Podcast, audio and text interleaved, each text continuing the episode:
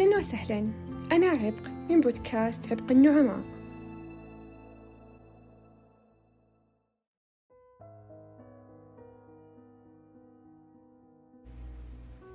كثير شفنا في أفلام أشخاص مصابين بمرض اضطراب الهوية الإنفصامية واللي أحيانا يسمى باضطراب تعدد الشخصيات. وكثير مننا شكك في حقيقة الأمر أو حس إن بعضها مبالغة.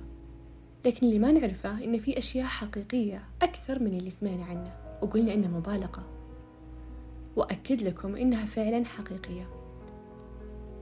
طب خلينا نتكلم عن مرض اضطراب الهوية الانفصامية ونتعرف عليه أكثر. بداية الاضطراب عبارة عن أمراض عقلية ينطوي عليها انهيار في الذاكرة أو الوعي أو الإدراك أو خلل في وظائف العقل اللي عادة تعمل بسلاسة. فبالتالي ينتج عنه تكوين شخصيات جديدة تعيش داخل هذا الشخص. وبناء على البحوث الطبية فنسبة المصابين بهذا المرض هي 2% وتزيد فرصة الإصابة عند النساء عن الرجال. ويمكن أن يحدث الاضطراب في أي عمر. لكن السبب الرئيسي للاضطراب الموضوع حتى الآن هو التعرض للصدمات النفسية القوية قبل سن الإدراك أي قبل سن السادسة. إلى الآن ما في أي حقائق صحيحة من ناحية أسباب الاضطراب. لكن اللي يلوحظ حتى الآن إن الأطفال اللي يتعرضون لصدمات عاطفية مستمرة ما قبل سن الإدراك 90% منهم تقريبا يصابون باضطراب تعدد الشخصيات في وقت لاحق من عمرهم. نسبة 2% ما هي بسيطة أبدا. لو جينا نفكر أكيد كل شخص فينا يعرف أكثر من مئة شخص ولو معرفة حتى سطحية. فبناء على النسبة هذه أكيد كلنا قد مرينا بأشخاص مصابين باضطراب الهوية الانفصامية. وتتراوح حدة مرضهم. ويمكن بعضهم ما يعرفون أنهم مصابين بهذا الاضطراب أصلا. الشخص المصاب بهذا المرض تتكون عنده أكثر من شخصية داخل جسده. تتراوح عددها من شخصيتين إلى عشرين شخصية وممكن يكون أكثر. ويتنقل المصاب ما بين هذه الشخصيات حسب الموقف أو الوقت بغير إرادته وما يكون عنده أي سيطرة على هذه الشخصيات اللي تظهر فجأة. وطبيعي جدا أن الشخصيات تكون مختلفة تماما من ناحية الجنس والعمر والتفكير والعلاقات وحتى الأمراض. يعني ممكن أنثى تكون مصابة بالاضطراب وتكون إحدى شخصياتها ذكر أو العكس. وممكن لعجوز أن تتجسد شخصية طفل. وممكن أن الشخصية الرئيسية مصابة بأمراض وشخصياتها الأخرى غير مصابة فيها والعكس كمان. طب خليني أقول لكم عن أشهر أوجه اضطراب الهوية الانفصامية. الرسامة الشهيرة كيم نوبل. كيم عندها عشرين شخصية وتكلمت عن بعض هذه الشخصيات وعلى سبيل المثال منها شخصية كين وهو رجل مثلي الجنس وأيضا شخصية جودي اللي عمرها 15 سنة وتشوف نفسها إنها بدينة ودائما تتبع حميات غذائية لإنقاص وزنها. كم الشخصية الأساسية لما تتحول لشخصية الرجل المثلي تشوف نفسها تماما وكأنها رجل. وحتى إنها ميولها الجنسية تختلف. ولما تتحول لأحد الشخصيات الأخرى كل شيء يختلف سواء من تفكيرها أو طريقة رؤيتها للأشياء أو حتى طريقة عمل وظائف جسدها. ولما ترجع للشخصية الأساسية ما تتذكر وش كانت تسوي الشخصية اللي قبل شوي.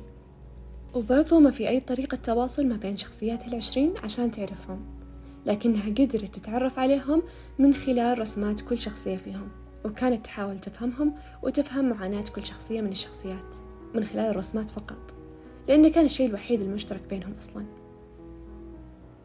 طب نرجع لأصل قصة كيم عشان نعرف إيش اللي وصلها لهالاضطراب. كيم كانت تعيش في منزلها مع أمها وأبوها طفولة عادية جدا. لكن في يوم من الأيام قرروا أمها وأبوها إنهم يسافرون وينتقلون لمدينة أخرى عشان العمل وقرروا إنهم يتركونها وحدها بهالمدينة مع الجيران. اللي صار إنها مرت بسلسلة طويلة من الصدمات النفسية. الصدمة الأولى بدأت من ترك والديها لها واستمرت الصدمات لما الجيران عاملوها وكأنها دمية لهم. وكانوا للأسف يتعرضون لها ولجسدها لدرجة إنها اغتصبت أكثر من عشرين مرة وهي ما تجاوزت حتى عمر العشر سنوات. لكن الموضوع ما وقف على كذا. كيم كانت تعتقد إن هذا الشيء طبيعي ويحصل لكل الأطفال؟ لأنها ما كانت تخرج من منزلها أصلا. لكن الكارثة اللي صارت إنها حملت وعمرها 15 سنة وأجهضت حملها بداية دخولها ل 16 عام. ومن هذه اللحظة شخصت كيم بمرض اضطراب الهوية الانفصامية. وكانت طبيبتها النفسية تنصحها بتجريب الرسم وممارسته لتخفيف الثقل عنها وشعورها بالراحة. رفضت كيم في البداية وكانت تقول إن ما عندها شغف تجاه الموضوع لكنها بيوم جربت الرسم وحبته.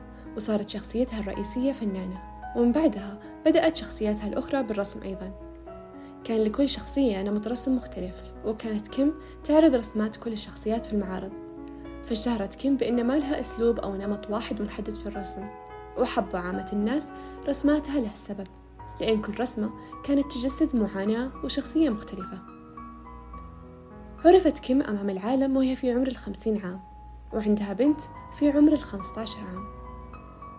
كيم زي ما قلنا انقسمت لعشرين شخصية وكانت أحد الشخصيات اللي انفصلت لها كيم هي شخصية باتريشا. وكانت هذه الشخصية عبارة عن فتاة عادية تقضي كل وقتها في الرسم لكن يصير بعدها إن كل ظهيرة تقريبا تبدأ التقمص في شخصيتها الثانية اللي تسمى نوبا. وكانت بهالشخصية تشعر إنها أم تم خطف أبنائها وقتلهم وتبدأ تنهمر في البكاء والصياح. وأحيانا كانت تروح للشرطة وتقدم لهم بلاغ في بعض الأشخاص الغير موجودين أصلا وتتهمهم بقتل أبنائها الغير موجودين كمان.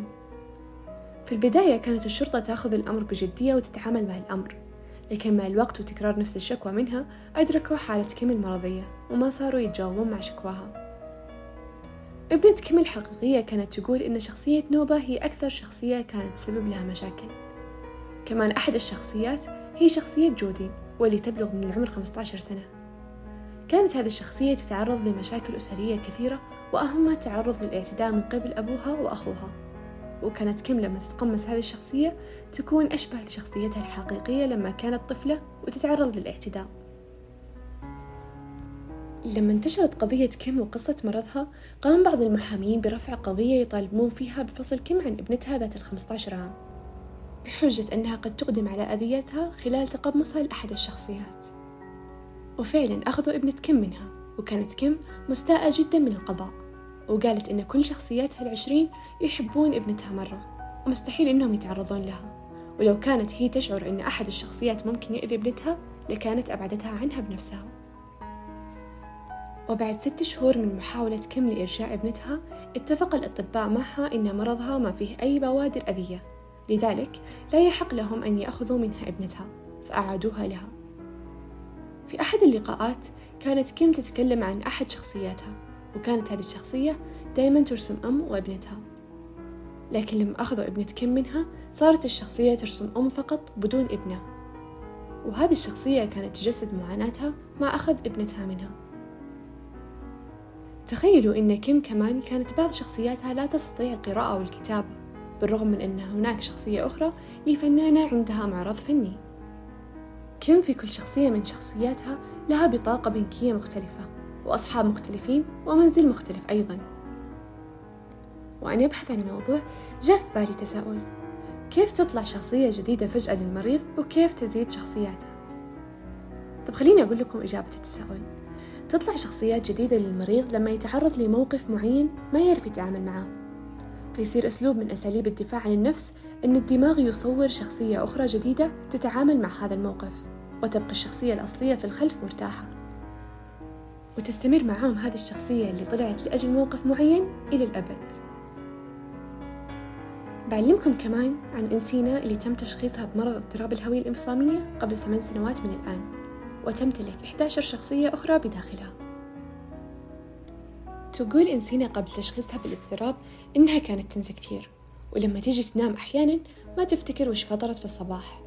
لكن كانت تشوف إنه شيء طبيعي وكل الناس ينسون.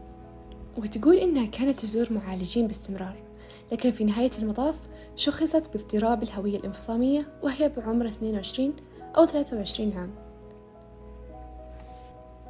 نسينا تشوف من منظورها الشخصي أن تعرض الطفل لصدمة عاطفية لا تكفي لاضطرابه. وإن بالأغلب ما راح يتأثر إلا إذا كانت الصدمات مستمرة وغير متوقفة. ومن ناحية نسينا فهي كانت تتعرض لتحرشات جنسية من قبل والدها وأصدقائها. توصف إنسينا وضعها وتقول كانت أحيانا في أوقات طبيعية تجلس عشان تشاهد التلفاز. وخلال مشاهدتها فجأة تلاقي نفسها بوسط الشارع. كانت تستغرب وش اللي جابها هنا. واللي كان يصير فعلا هو إنها كانت تتقمص أحد الشخصيات والشخصية تطلع فيها لخارج المنزل. بعدين ترجع أنسينا شخصيتها الأساسية وتنصدم كيف هي صارت بالشارع. تقول أنسينا إنها غالبا تتنقل ما بين خمس شخصيات رئيسية لكن في شخصية معينة كانت تتقمصها يوميا. وهذه الشخصية هي عبارة عن طفلة صغيرة تدعى مني عمرها ثلاث سنوات. بس هالشخصية عندها شخصية ثانية اسمها ديفن. وهي الشخصية اللي ترعى الطفلة مني الموضوع أشبه بأن إنسينا مصابة باضطراب فعندها شخصية أخرى اسمها مني. ومني مصابة باضطراب فعندها شخصية أخرى اسمها ديفن إنسينا ما كان عندها أي طريقة للتواصل مع شخصيتها الأخرى غير إنها تكتب في دفتر يومياتها لباقي الشخصيات وترد عليها الشخصيات بالكتابة وهكذا. وكانت تقول إنها ما تعرف إلا خمسة من شخصياتها والباقيين ما كانوا يتواصلون معها. ولما سألها المذيع عن كل شخصية من شخصياتها رفضت وأكدت أن لكل شخصية خصوصيتها الكاملة وإنها ما تقدر تتكلم عوضا عنهم بدون إذنهم. وتقول إن لكل شخصية ذكرياتها الخاصة فيهم وإنها هي ما عاشتها لأنها كانت في مرحلة العزل الذهني. وتقصد هنا أن الشخصيات كونت ذكريات لما كانت هذه الشخصيات المسيطرة على الجسد.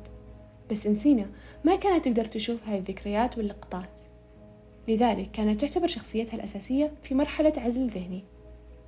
وبالرغم من رفضها للتحدث عن الشخصيات لكنها أعطت مختصر بسيط عن بعضها وقالت اثنين منهم توأم والطفلة ميني اللي عمرها ثلاث سنوات. واحدة اسمها ديف وشخصية اسمها لورا. المميز في لورا إنها تعتقد نفسها روح أو جنية عمرها ثلاث آلاف سنة. والمعلومة اللي فعلا أدهشتني وانصدمت منها تخيلوا أن بعض الشخصيات تكون مصابة بأمراض الشخصيات الباقية ما تصاب فيها. يعني مثلا الشخصية الأساسية إنسينا مصابة بحساسية الجلوتين ولو أكلت طعام يحتوي على الجلوتين بالخطأ راح تتعرض لإصابة خطيرة وممكن تموت. لكن لما تتقمص إنسينا أحد الشخصيات الأخرى تقدر تأكل أكل فيه جلوتين لأن الشخصيات الأخرى غير مصابة بهذا المرض. كمان إحدى شخصياتها الأخرى مصابة بالعمى وشخصية أخرى مصابة بمرض السكري. ولما تتحول لشخصية أخرى يحللون لها السكر يلاقون نسبته طبيعية. الشيء المحزن إنهم ما يقدرون يصرفون لهم أي علاجات لهذه الأمراض. لأن كلهم يمتلكون نفس الجسد. بس أنتوا تخيلوا معي إن لما مريض اضطراب الهوية الانفصامية يتقمص شخصية أخرى من شخصياتها هنا كل شيء يتغير تبعا للشخصية هذه. حتى وظائف الجسد تختلف. بالرغم من أن جميعهم لهم نفس الجسد. المذيع سأل إنسينا إيش راح يصير لو مثلا كنت أنت إنسينة تقودين السيارة وفجأة ظهرت شخصية ميني ذات ثلاث أعوام. ردت إنسينا إن هذا سبب وجود شخصية ديفن اللي تحمي وترعى الطفلة ميني عشان تتأكد من عدم حدوث أي حادثة من هذه الحالات. رد عليها المذيع طب لو كانت ديفن ودها تتولي الأمر وتقود السيارة؟ ردت إنسينا عليه إيه ديفن تقدر لأن عمرها 26 عام وهي قادرة على تولي القيادة. رجع المذيع قال لها طيب لو كانت ديفن اللي تقود السيارة؟ وأوقفها رجل من الشرطة يسألها عن رخصة القيادة وسألها عن اسمها إيش راح تجيب على الشرطي؟